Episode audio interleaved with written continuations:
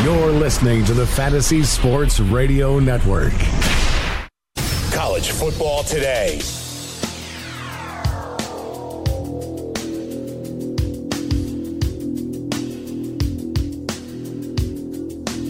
Just nine bowl games left before we know who's playing for the 2017 National Championship. Great games so far to this point, culminated with Ohio State's domination of USC, sacking Sam Darnold eight times last night, Rich. Sun Bowl was very high scoring, and I love that matchup between Wake Forest and Texas A&M. I mean, best bowl game for you up until this point. I think it was that one. I, that Belk Bowl really came at a perfect time. We've had a lot of snoozers, a lot of blowouts, a lot of sloppy football in the postseason. I needed to see a motivated Wake Forest team against Texas A&M. Love what Dave Clawson has done, and I think John Wolford, the quarterback for the Demon Deacons uh, a surprise for me. I mean, I, I, he was uh, he was a plugger, he was a compiler, right. a veteran, but really took off in that offense. And remember, you know, Greg Dortch, who played so well midway through the yeah. season, gone for the year, right? And and so he didn't have his best wide receiver. And Wolford keeps getting better. I think he's going to have a shot to possibly latch onto someone's NFL roster next year. Yeah, I agree. I mean, he made solid reads and progressions. A lot of good running backs in that ball game as well. Trayveon Williams, Keith Ford for uh, Texas A&M. And Colburn for Wake Forest yeah. proved to be a really shifty runner. I mean, uh, dynamic performances all around. Yeah, uh, we were talking about it in the in the car ride right. over. Colburn really impressed me with the jump cuts he was using against the Texas. A&M defense. Jimbo Fisher, you know, inherits a team that has talent but has holes, needs some work at the at the quarterback position. We talked about running backs. How about Christian Kirk, the wide yeah. receiver? I mean, such a talented all-around player from the state of Arizona. He was someone that Kevin Sumlin picked up 3 years ago. We knew that he was a blue chipper and he has delivered on offense and special teams.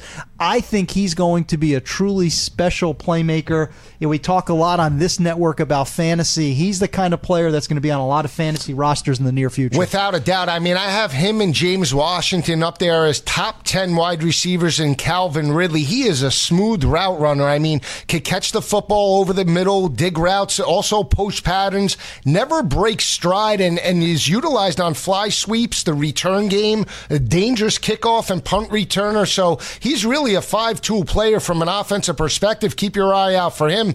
Uh, we saw last Saturday as well. I mean, bowl games really stepped up. We saw a great matchup between Texas Tech and USF. Quinton Flowers really improving his draft status. In my opinion, played very well in that ball game. How about Army over San Diego State in that ball game? Unbelievable. I mean, Ahmad Bradshaw in that game, what, what Jeff Monken has done, and I watched that game against San Diego State. We talked about this off the air yesterday. San Diego State had one of the top run defenses in the country they could not stop Army. It almost makes me wonder sometimes if if you're a team that's not getting blue chip talent, I almost wonder if you employ some version of the triple option because that unit was unstoppable by the Aztecs in that game. That's a great point. Bob Davie does it with New Mexico. Exactly. I don't understand exactly. why more teams don't utilize it as well. If you can get a defense to run sideline to sideline and control the line of scrimmage, you'll be in each and every ball game. So when we come back, we'll be talking about that Orange Bowl, Wisconsin. Wisconsin and Miami, the U.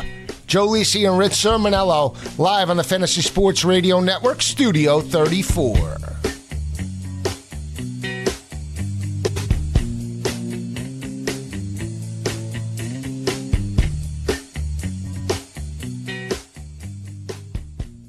Playing daily fantasy basketball this year? Consider Daily Roto your go to resource. Whether you play on DraftKings or FanDuel, Daily Roto's customizable projections, podcasts, strategy guides, and lineup optimizer will help you compete with the pros in a fraction of the time. With a team featuring Millionaire Maker winners and live final champions, there's no better place to get your NBA DFS content. Better yet, you can save 10% using the promo code FNTSY. So go to dailyroto.com slash premium and learn more about our awesome product.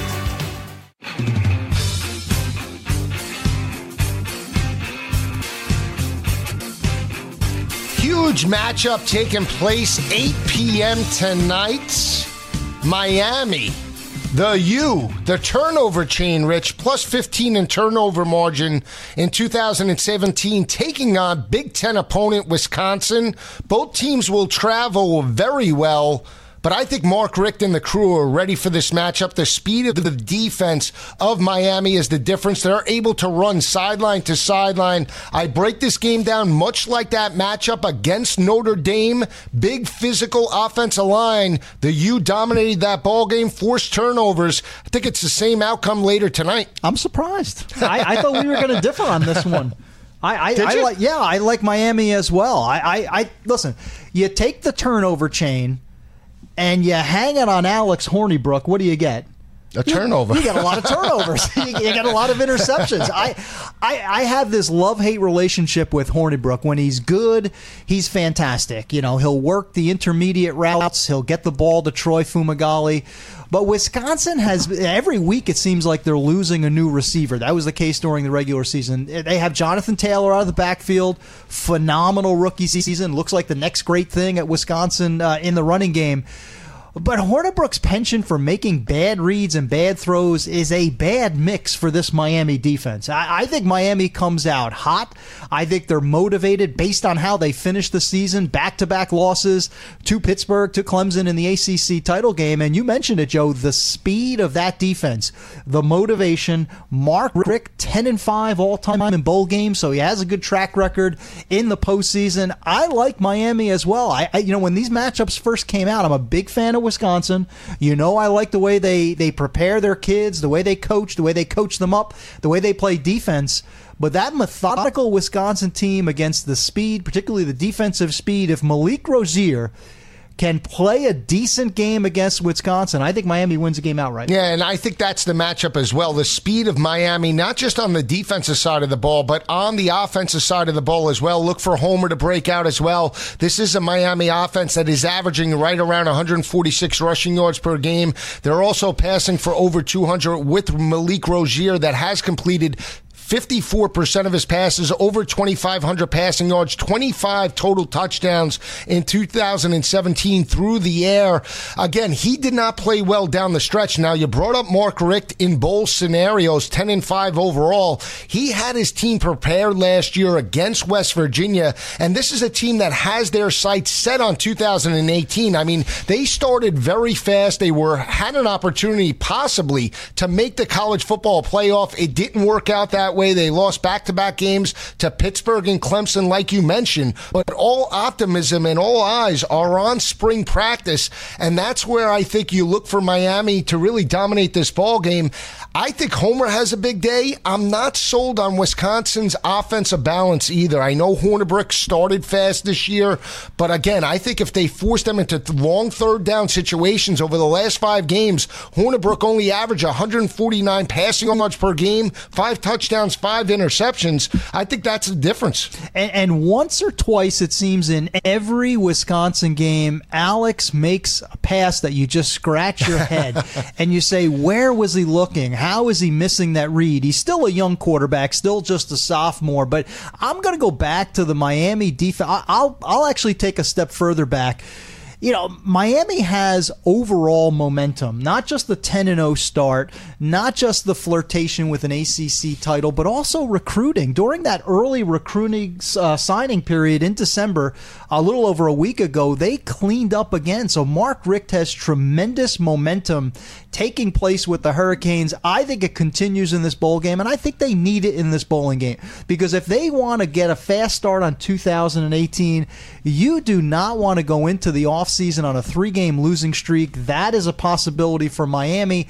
That defensive speed, particularly in the front seven, I think presents all kinds of problems for Wisconsin. And if Alex Hornibrook comes up with those one or two passes that I mentioned, that that pass that you know, he never should have made. He throws into traffic. I think Miami could take it back the other way. I don't like the Miami offense, by the way. I don't like them against this Wisconsin defense.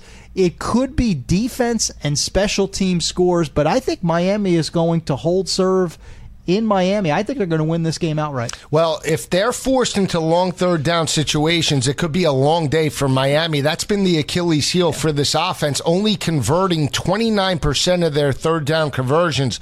If Hornibrook does get a methodical drive to start the game and that defense pins back its ears, I mean, they've done a fantastic job this year, right around 35 total sacks as a defensive unit.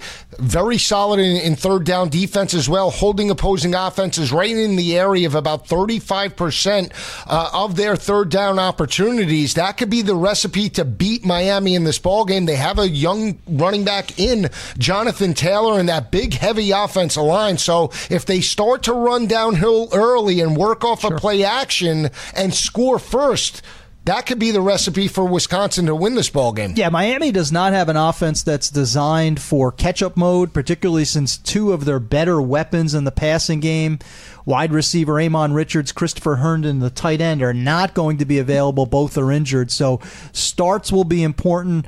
But Miami, particularly getting a touchdown, I, I like the Canes. Yeah, I game. do too. I think it could be high scoring by Miami standards in terms of. I think they win this ball game maybe 35-17 over Wisconsin, especially if they jump up early. Only if there are non-offensive touchdowns, Joe. I don't think they have five offensive touchdowns against that Wisconsin defense. It's going to take defensive short field, or special could teams. Could be a short field. Yeah, I mean, you think low scoring then 17-10? Uh, uh, in the 20s, I would say. I, I say Miami winning this game uh, uh 24 to 21. Wow. Uh, I mean, if we get a game like that in the Orange Bowl, be great. I mean, Absolutely. That, I mean, let's hope that these games are as close as we think. I mean, for the most part, I think it'll be a blowout yeah. for Miami in that ball game. 8 p.m. kick. Let's turn our attention to a rematch of la- uh, two years ago. It was the Music City Bowl. Notre Dame did get the victory, 31 to 24 over LSU and Ed Orgeron. I mean, a lot of intriguing developments in Baton Rouge. This will be offensive coordinator Matt Canada's last game. He's looking to cut ties with Ed Orgeron, but to me, this is a team in LSU that has the speed defensively to really contain Brandon Wimbush. Defensively, at LSU giving up around 120 rushing yards to opposing offenses, only giving up around 183 passing yards per game. I like that defense that does have 35 total sacks there, plus eight in turnover margin. I think they get it done in a big way in this ball game. You like them or love them? I love them. Do you really? I do. Yeah, I, I could not figure this game out. I mean, this was of, of the nine remaining games that we evaluated this week. This was the one that really vexed me the most. Really, I, I couldn't figure out who was going to have more motivation, Notre Dame or LSU. I think they're two similar teams in terms of talent. And Brian Kelly has not been a great postseason coach. LSU missing arguably their best defensive player. Arden Key won't be available. Notre Dame has suspensions, particularly in the passing game. Their tight end, Alize Mack, wide receivers, Chase Claypool and Kevin Stepherson, not available. So it was a curious game to me. I'm going to go with what I think is the best unit, which is the Notre Dame offensive line, led by Mike McGlinchey, Quenton Nelson blocking for Brandon Wimbush and Joshua Adams. LSU has a good defense but better on the back seven than on the front four. I like Devin White at linebacker, Greedy Williams uh, on the back end, uh, Kevin Toliver in the secondary. But the defensive line for LSU, by the usual standard, is not elite. So I think they bow to the Notre Dame offensive line. I'm going to take the ground game of ND. I think it's close. I don't love this game, but I'll take the Irish to beat LSU. Yeah, here's what I look at when I look at the offense for LSU as well. A balanced offense led by their senior quarterback, Danny Etling, completing 60% of his passes. They're rushing for right around 210 yards per game, passing for 201 yards through the air. I think Darius Guice gets going. Darrel Williams, that offensive line of LSU is still SEC West caliber material. And I'll look at the defense as well. To me, it is the secondary play going up against Brandon Wimbush. He's only completed 49% of his passes. You look at LSU, even though Arden Key will not play in this ball game, this is a defensive front that did sack Jalen Hurts six times in Tuscaloosa. They dominated Lamar Jackson last year in the Citrus Bowl. Ed Orgeron, Dave Aranda on the defensive side really game planned well against Louisville in that bowl game. I think they'll be into this matchup. LSU could play man to man coverage on the outside. I think they match up at the linebackers as well. I mean, forcing those running lanes against Brandon Wimbush. I mean, when you look at Notre Dame overall on the road or on the neutral field site, they're three and two this year, Rich. Lost to Stanford, lost to Miami. They got blown out in both of those games, lost those games by 23 and a half points per game. I still go with the SEC team here in LSU, and I'm not sold on Brian Kelly as a head coach in this big ball game. The one wild card for me, Joe, is you mentioned Darius Guice, uh, one of the two or three best backs in the country, wasn't healthy this year. I, I'm not convinced we're going to see him for all four quarters, and I'm not sure if you're going to get the best of Darius Guice on offense for LSU. And if he is not 100% or not giving 100%, I just don't have faith in Danny Etling as a quarterback. Love DJ Chark on the Right. outside, the wide receiver, but Danny Etling, an average quarterback, I'm not sure if he can get it done without more help from Darius Guice. You're picking Notre Dame. I'm going to take Notre Dame, but I, again, it's not a game I'm in love with. I like LSU by double digits, but keep an eye on the Matt Canada situation as well. When we come back, we'll be talking to former Marshall running back Doug Chapman, talking about the college football playoff. Joe Lisi and Rich Cirminiello live in the Fantasy Sports Radio Network, Studio 34. Did you know that you can listen to this show live on the award winning Fantasy Sports Radio Network? Listen on the iHeartRadio app, the TuneIn Radio app, or download the Fantasy Sports Radio Network app. The Fantasy Sports Radio Network is the only totally free 24 7, 365 fantasy sports network of its kind without a subscription. Check out YouTube Live on the Fantasy Sports Network YouTube page and participate in the programming there, where you can ask questions, discuss the topics with other fantasy enthusiasts, or tell everyone that you disagree. Call into your favorite show and ask your question. The number is 844 84 FNTSY. That's 844 843 6879. The Fantasy Sports Radio Network, your free fantasy source 24 hours a day.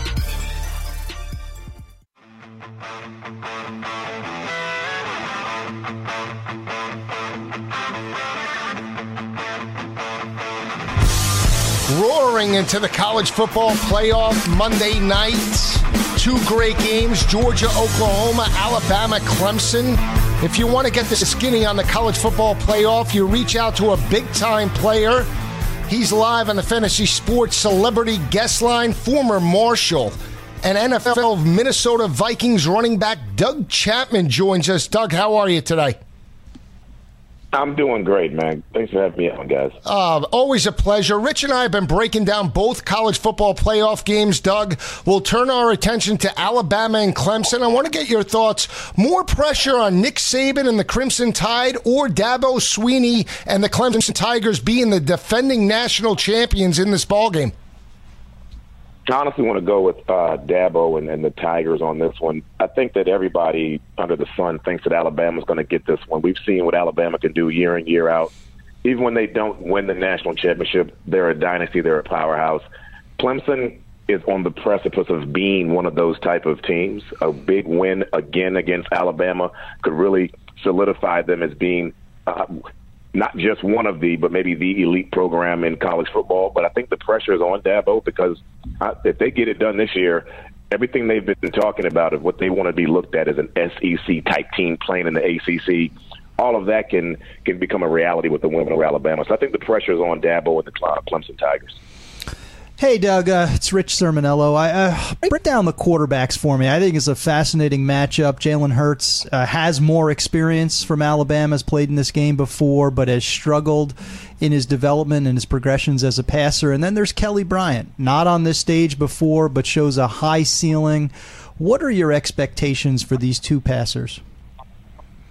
You know, honestly, I, I, I, from watching both of these guys, you know, Hurts is still young. He's a sophomore. You know, he's played a, played a lot of games, won a lot of games there.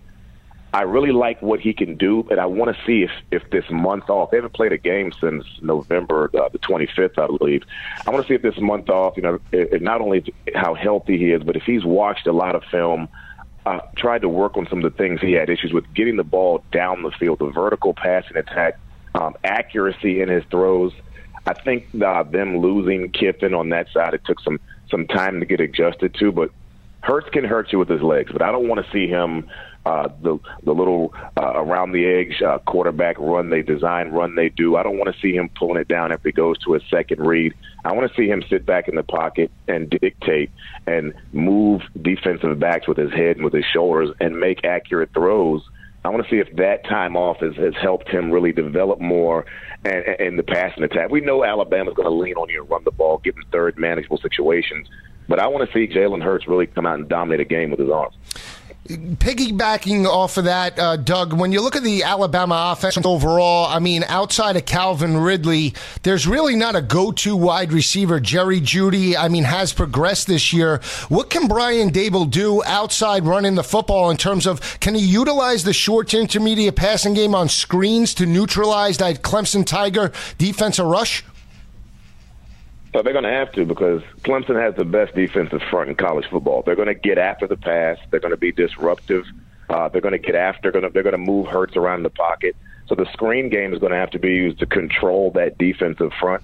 Uh, you talked about the, the pass that Calvin Ridley leads the team. He's got about 55 receptions. We know what he can do. But Bo Scarborough is the second leading receiver on the team, which makes no sense to me. Irv Smith, tight end. I want to see him get involved. He only has 13 catches on the year.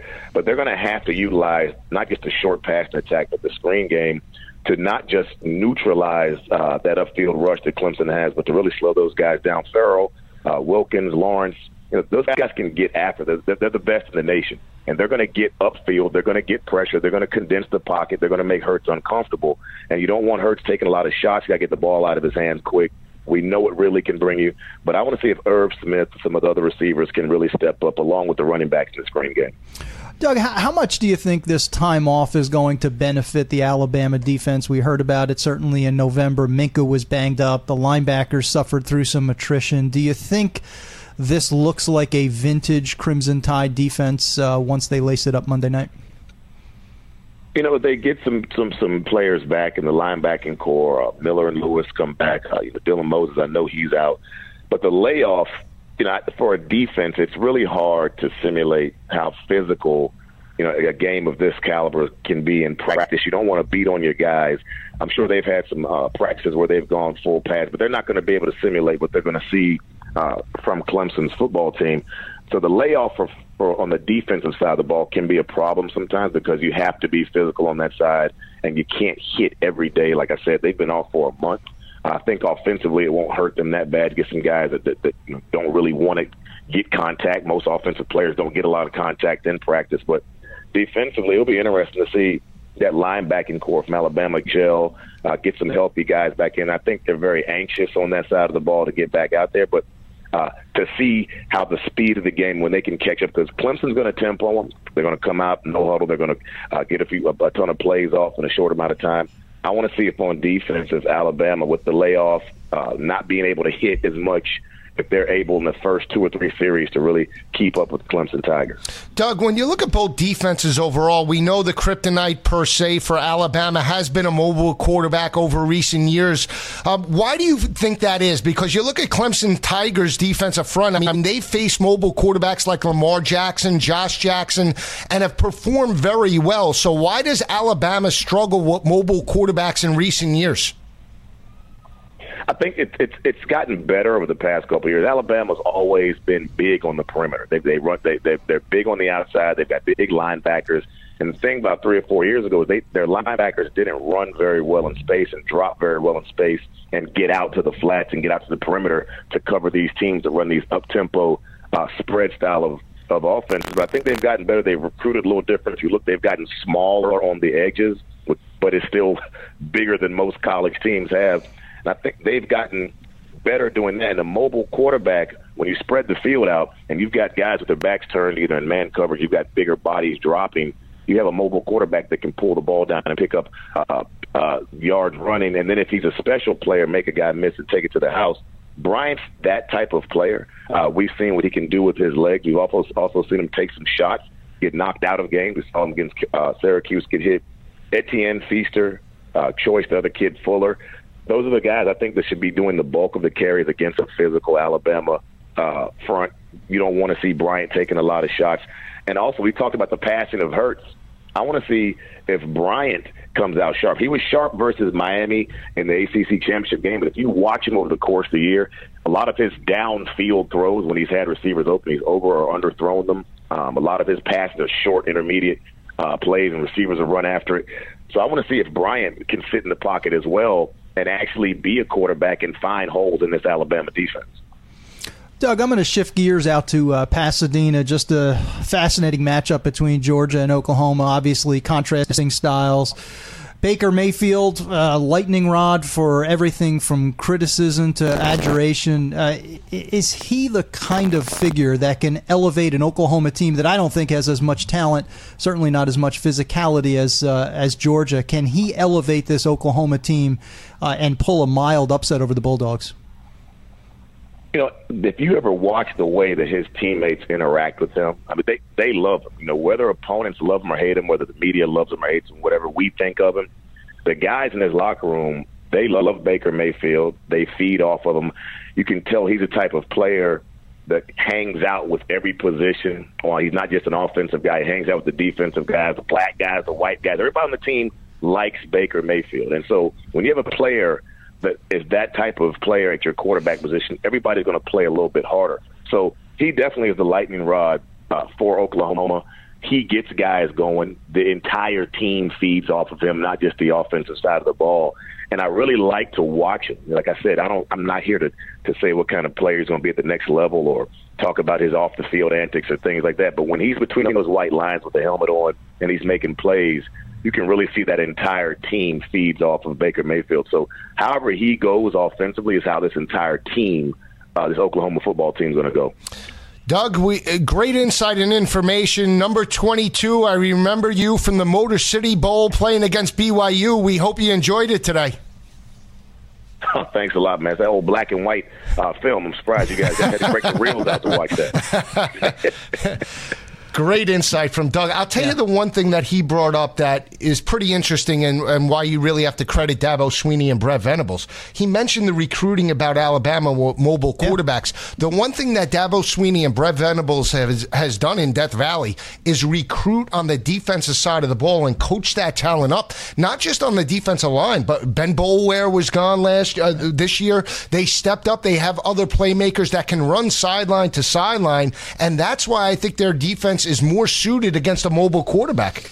Yeah, and, and as offenses shift and offensive personnel shifts to become more versatile, more athletic, even smaller in some cases, look at the quarterbacks. Look at a Khalil Tate at Arizona. We right. talked even about an Ahmad Bradshaw, a Malcolm Perry at Navy. Those are smaller, faster, athletic. Lamar Jackson a year ago. You have to have those defenders who can stop and neutralize those types of playmakers, and that's exactly what a Nick Saban and a Dabo Swinney have done you know what?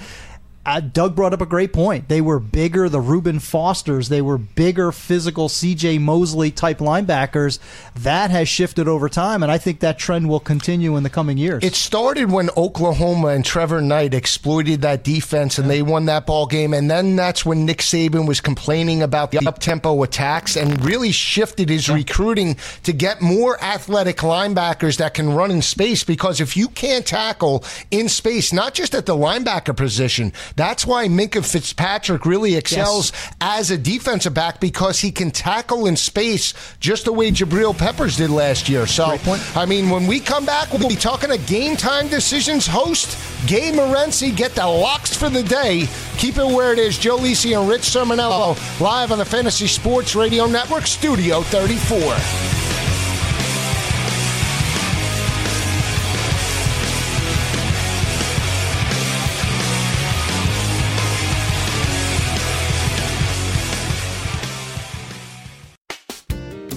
If you're playing daily fantasy basketball on DraftKings or FanDuel this NBA season, you need to sign up for Daily Roto.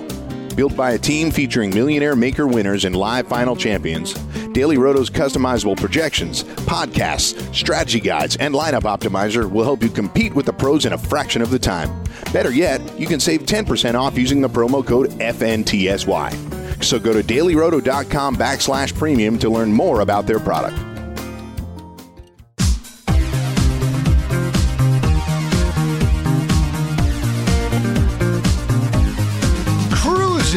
Into the best pick time. If you want to get the locks of the day, you bring on Game Time Decisions host Gabe Morency. Gabe, my picks have been as cold as ice. Give me your thoughts about the bowl season up until this point.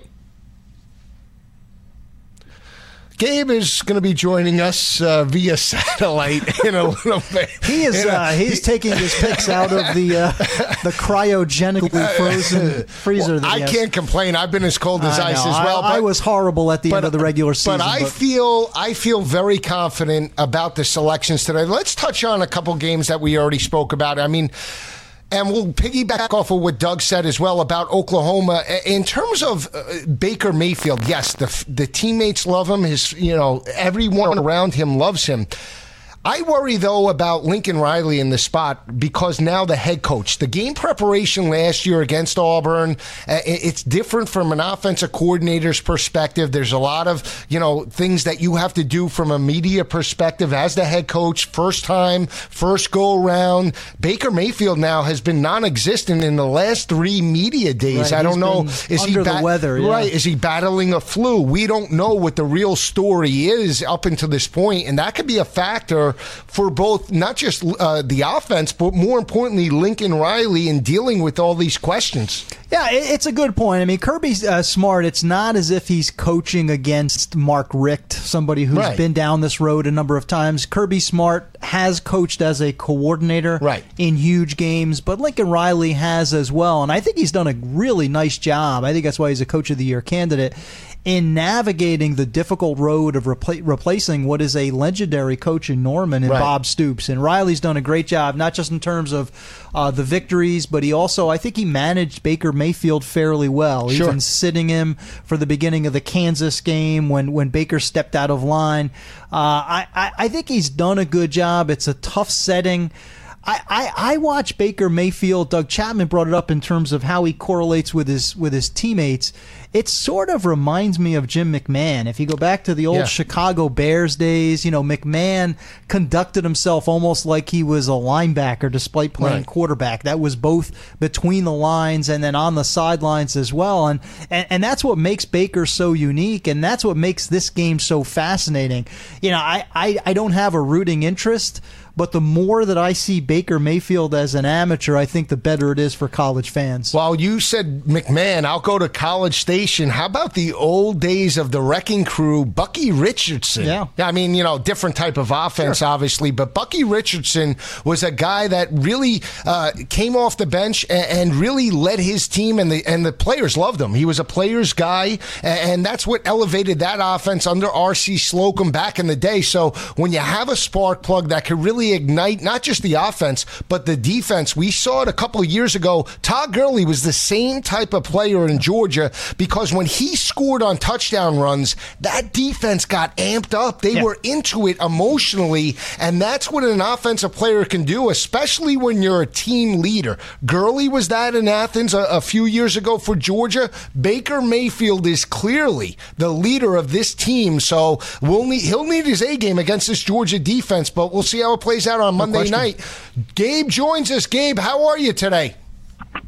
Always a pleasure, guys. I'm fired up for some football. Let's do this thing. Give me your thoughts quickly. I mean, I've been as cold as ice, Gabe. It's cold outside. It's snowing. I mean, give me your thoughts about the bowl uh, games that we've seen up until this point.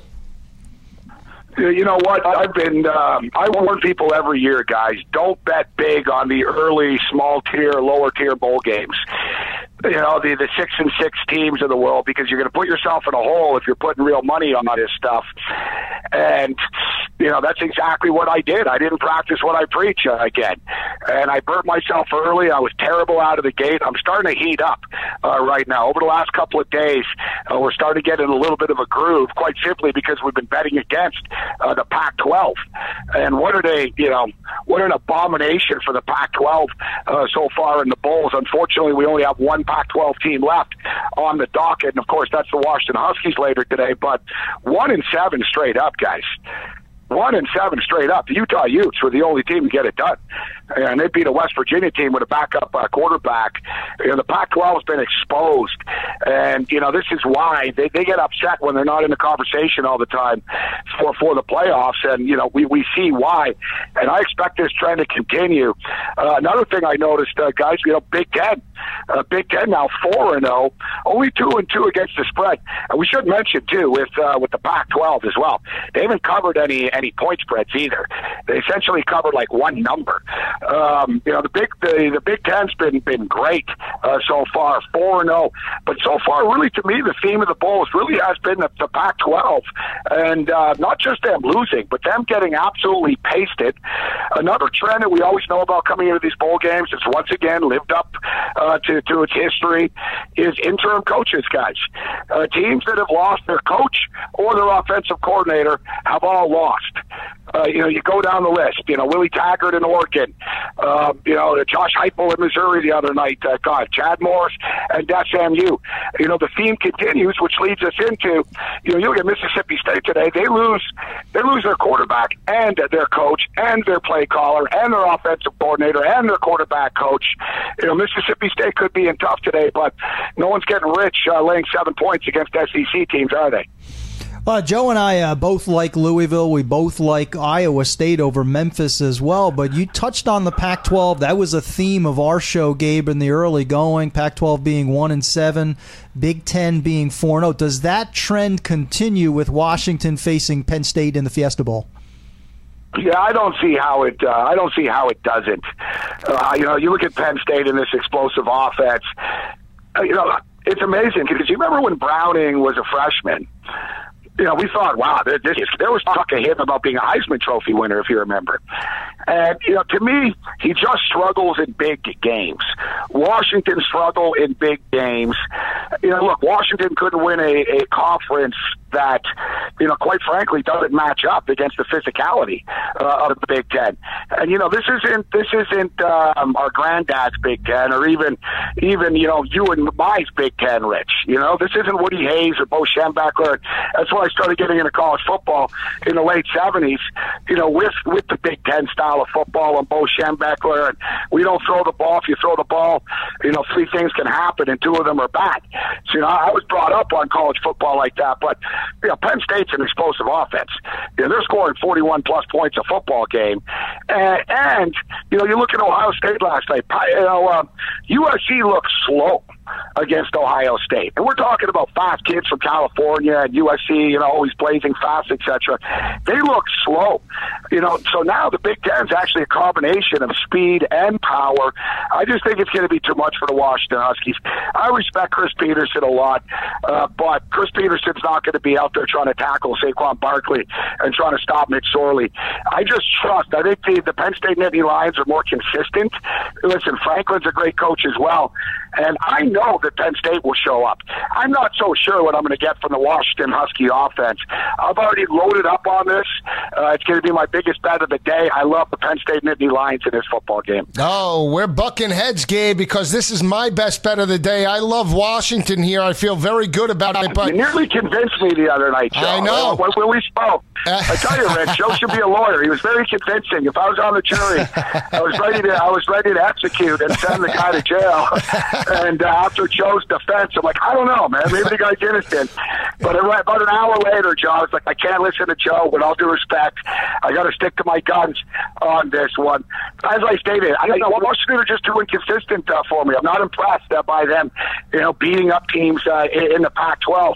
I'm, you know, I'm not going to pull this trend, guys. We have a, a conference that's four and zero, looking really good, uh, laying two and a half points against a conference that is one and seven, not looking really good. With a damn good football team in Penn State. Give right. me the Nittany Lions. Right, and that's a great point, Gabe. We'll see which trend continues or if the trend ends in the Fiesta Bowl at 4 p.m. later today. But I did want to ask you about home field advantage. We saw FAU dominate Akron. We saw Navy dominate Virginia. We have the same type of scenario with Memphis and Riley Ferguson at home against Iowa State. But Rich and I both like the blue collar Cyclones here. I think they match up very well offensively and defensively against Memphis in this ball game. You know what? I'll be the lone wolf uh, on this one, and this one I really haven't dug in deep until until the last couple of days. And my initial gut instinct when I first saw the matchup was, you know, I think Iowa State plus the points. Uh, you know, I, I think uh, Iowa State plus the points, but Um, that's on a neutral field. As you mentioned, this is a home game uh, for a Memphis Tiger football team that basically, you know, sneezes 41 points uh, you know, on a weekly basis. You know, they, they haven't scored less than 41 points, uh, guys, going all the way back uh, to the Navy game. All right, um, and that was um, you know that was uh, when that was in October. October the 14th was the last time they scored 30 points, and they won that football game. Incidentally, they scored. So they've only lost two games, and those two games were to Central Florida. Central Florida was like the you know one of the only teams that would be able to trade points uh, with Memphis. Because you want to talk about consistent. I'm a big, big Riley Ferguson fan. Um, I don't, I don't know how he translated into the NFL. It seems like the NFL is getting away from sort of the big cannon type of quarterbacks, but he's better than Paxton Lynch. And Paxton Lynch is the first round draft pick. I can't go against Memphis. I think Iowa State could struggle to put some points up on the board here. You know, they've lost three of the last four football games. They kind of hit a little bit of a wall. I love Matt Campbell, especially getting points, but I got to take the home team here, guys. Great, great insight, Gabe. We'll get you on the next hour, or we'll get your picks for the semifinal games. Well, I'm fired up. Uh, let, us bang the book. Let's see what they say. He's banging the book on Penn State. You and Gabe are against me, and I feel even better now. He feels stronger than I do. I, I, I think this is a toss-up game. Do you? But, uh, yeah, but looking at the conference trends, it is hard to bet against the Big Ten. yeah, I, I, I, go better head coach Chris Petersen in the spot over James Franklin. Now, I love James Franklin and the crew, but uh, we'll see which team could score first in that ball game. When we come back, we'll be talking about the rest of the slate. Joe Lisi and Rich Cirminiello live on the Fantasy Sports Radio Network, Studio 34.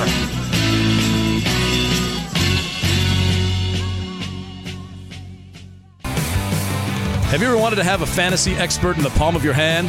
Or better yet, in the pocket of your khakis? Well, check it out. Now you can. It's the Fantasy Sports Radio Network app. Download it now to your phone. We promise no weird viruses, no strange tracking things, just 24 hours a day, seven days a week of pure fantasy knowledge dropping all over your head. It's the Fantasy Sports Radio Network app. Stop being a weirdo and streaming it online. Get it on your phone. Take it with you everywhere you go.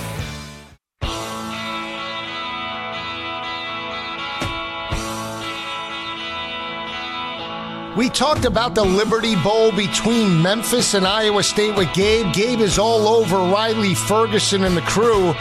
But this is an Iowa State team, Rich, that is only giving up 21 points per game in the Big 12. They dominated Oklahoma from a defensive perspective played very well against Oklahoma State, Baylor, Texas Tech. They're used to playing five wide, and when you look at the defensive weaknesses of uh, Memphis in this ball game, they're allowing 196 rushing yards to opposing offenses. I look at the blue collar offensive line of the Cyclones, David Montgomery. I think he has a big day today, and that's why I like the upset here with uh, uh, Iowa State. Even in a road game, even in Memphis at the Liberty Bowl, I agree with you. I, I listen. I don't think you're going to stop Memphis, but you bring up an excellent point, Joe, which is Memphis is essentially a Big 12 football team. Right. I mean, Five way, wide, Miller. Right, yeah, the way they run the offense, the way Mike Norvell, Riley Ferguson, Anthony Miller, who is spectacular, uh, at wide receiver, Darrell Henderson has had a great year out of the backfield. That is a Big 12 offense, and Iowa State has seen Big 12 offenses, and they have